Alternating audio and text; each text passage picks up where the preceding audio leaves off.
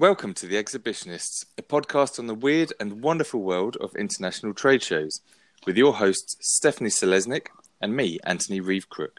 Antony and I are really excited about speaking with a friend of ours, Sophie Holt. She is the Global Business Strategy Director of Explori. She used to work with a little company that just sold for 340 million to a private equity firm, Providence, uh, closer still media, and and she's been at Explori for a bit. Um, could you tell us a little bit about you know introduce yourself, Sophie? Welcome, and tell us a little bit about what Explori does for those who have not heard of your awesome company?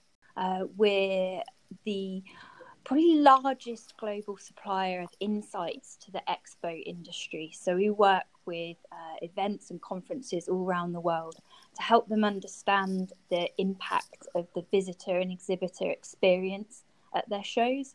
Your most recent partnerships with um, UFI, is that right? Or, or, you have an ongoing sort of uh, partnership with UFI. You previously did the Global Exhibitor Insight Study. I think was that 2017 or 2018. When did you do That's that? That's right. We're UFI's research partner, so uh, we've worked with them for the last three years, um, producing global insight on both visitors and exhibitors.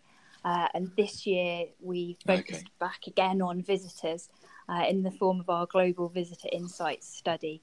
Uh, and it's actually the biggest project we've ever undertaken with them. Um, and the results uh, is uh, the biggest study of trade show visitor experience globally.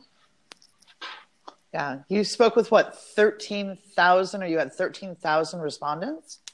Yes, so we reached out to organisers through our network and also with the support of UFI uh, and asked them to distribute surveys to their uh, trade show visitors all around the world. Uh, and I think the survey reached uh, well over a million visitors. Uh, and that left us with 13,000 responses, which actually is, is, really positive for a study of this type.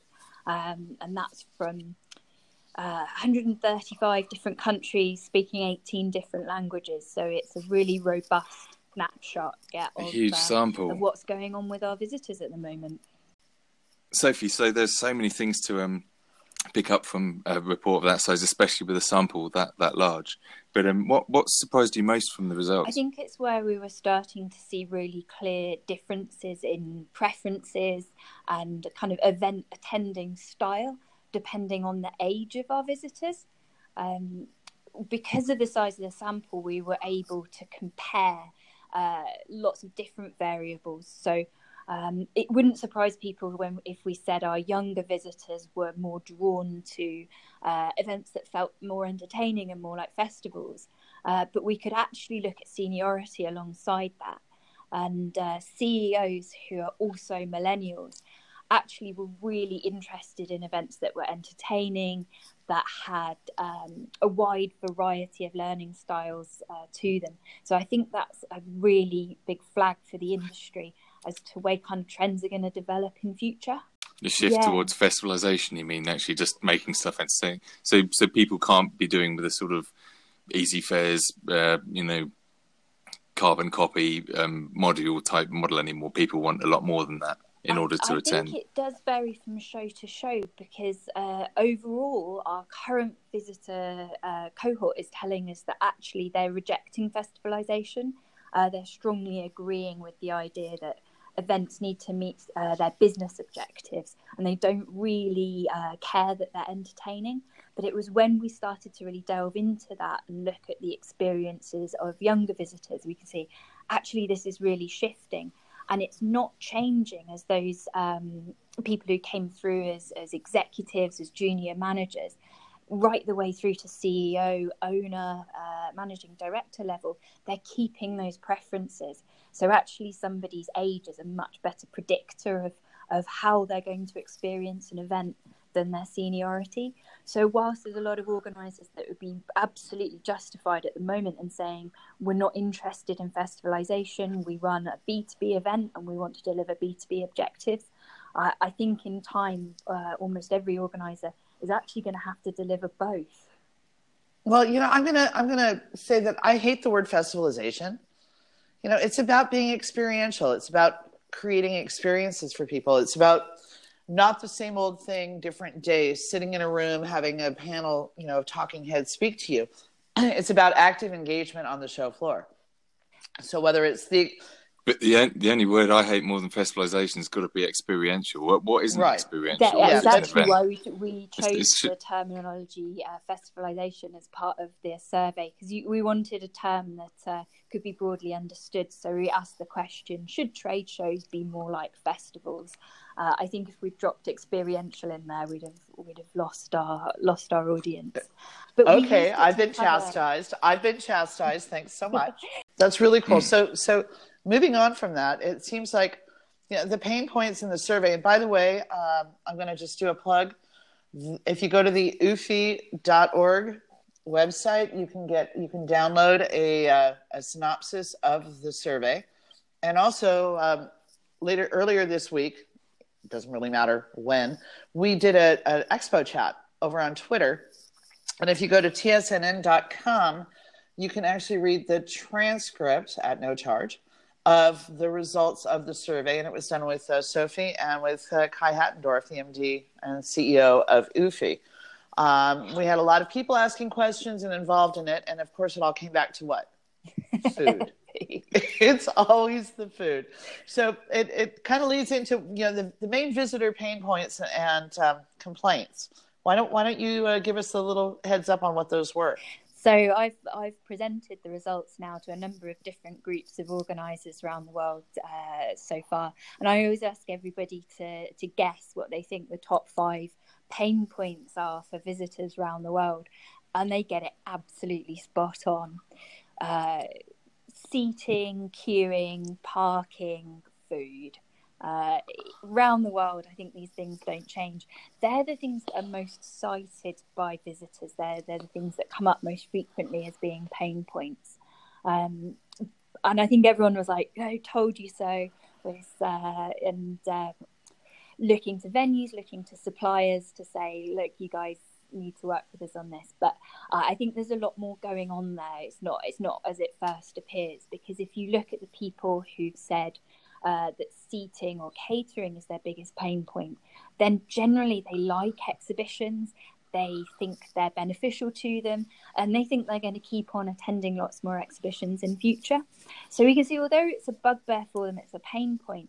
It's not really driving their overall satisfaction with exhibitions, and it's not really changing their intention to attend more in future. Uh, I think it's actually when we drill down and, and looking at people who don't find exhibitions beneficial, they're much more concerned about things like the quality and range of exhibitors. So I think we've definitely got kind of two tiers of pain points, really. Uh, some of them are really obvious and, and maybe uh, easier to fix, but I think it's the exhibitors, the quality of the show floor, that's really driving the satisfaction amongst visitors.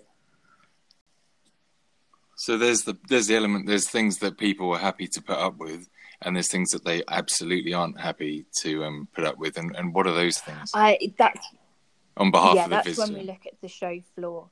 Uh, are the quality exhibitors there? Are they there in enough numbers? Um, and I think moving slightly beyond the study and our kind of general findings from the thousands of shows we work with each year, uh, it's the ability of the exhibitors to engage with those visitors. So, have they got uh, well designed booths and the right stand strategy? So, as visitors are moving around the show floor, they can actually find those solutions, find those um, innovative companies that they want to work with. Uh, I think it shows that get that right, that interaction between their visitors and their exhibitors, they're seeing think- really high satisfaction. I think it's also interesting that that kind of ties back into the study from 2017 on exhibitor insights, right? On the global exhibitor insights, Great question. which yeah. actually said exhibitors do better and they have a better show when they're prepared and they're educated. So again, that ties right back into the visitors. If the exhibitors are ready to go and they're engaged and they've got a plan and they're educating people and they're involved with the people coming into their stands, right? They're going to do better. Yeah, And it's just going to be a better Are thing you for able the to combine show. the findings Yeah. of both? uh, Mm. we did know we sort of saw we're seeing two sides of the same coin, and we actually revisited some of the stats from the exhibitor study in the uh, visitor one. I think one of the most interesting points in the last three years that we've un- uncovered is that there's no correlation between visitor numbers and exhibitor satisfaction. So you can have, really, yeah, you can have exhibitors. That's insane. Um, who are in shows with a thousand visitors or a hundred thousand visitors, uh, and they're not likely to be any more satisfied. Um, really, that's crazy, yeah. isn't it? it? When I was sorry to when I was writing about the industry sort of day in day out in the news side, it visitor numbers were, were just they were paramount. That's what everybody talked about, and it's always a really pleasing thing to think it is it is quality, not quantity, and all of this. It's uh, it's good to hear that there's been a empirical study which yeah, shows that that's the case. It's really interesting ahead of the UFI CEO summit at the end of the month, where they're focusing on uh, big shows versus small shows. You know, what where are the strengths? And I think both our um, exhibitor and visitor studies have suggested it, it's certainly not a, a done deal that bigger is better yet. You know, I think there'll be event marketers all over the world who are constantly seeking to increase their visitor numbers.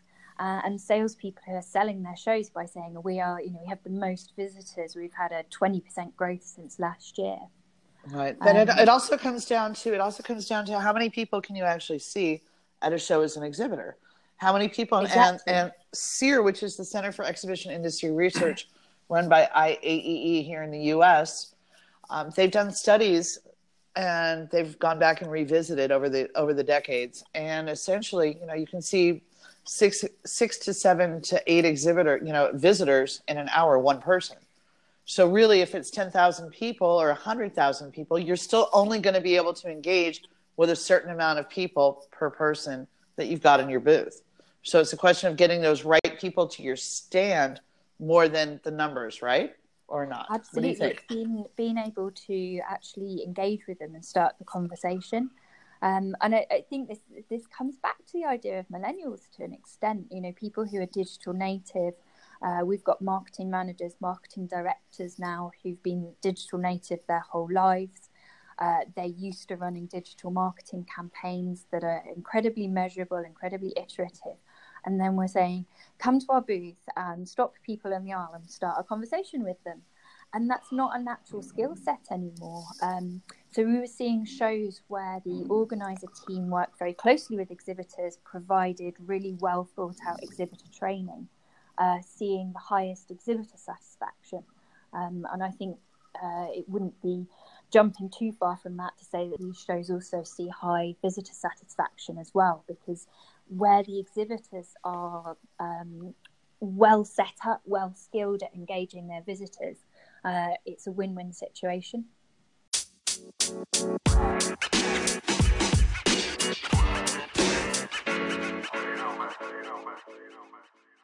Um, we talked a little bit about the role that, that age is playing. Could we go back to that a little bit? And yeah. um, and talk a little bit more about you know where are you defining it and, and where are you seeing it because I think that's kind of interesting in terms of the experience because right now we're we're dealing with what three or four different generations on a show floor. comfier seats, isn't the world? If the world's getting older, then Com- definitely comfier seats, and also more seats. So uh, we had respondents uh, from 18 through to kind of uh, 60s and 70s.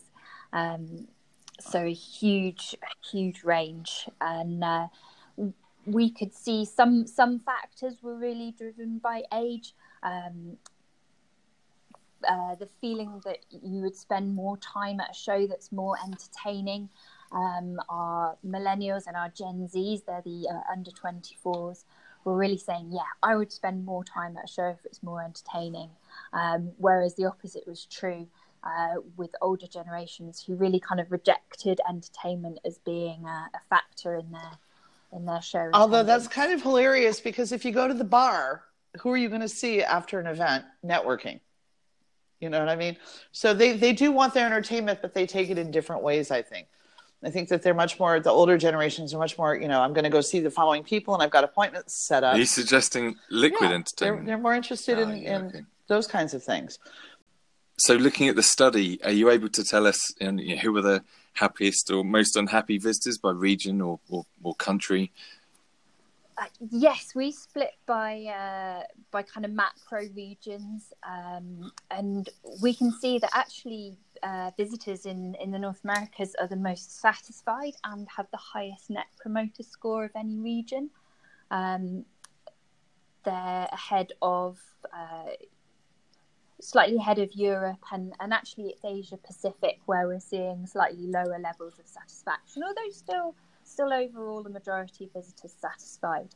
Um, I remember writing in a piece, sorry, about that, but North America is also the place where some people are actually, as a proportion of the audience that are seeing shows, actually getting worse. Yeah, this is, a really interesting uh, flip of that point. So, whilst uh, satisfaction levels are at their highest in North America, they're most likely uh, to uh, when they asked, are trade shows getting better or worse? You get the highest proportion say uh, they're getting somewhat worse or, or much worse. Now, there could be lots of things driving this, and it was something we were discussing on the uh, expo chat actually to get some input from from the states.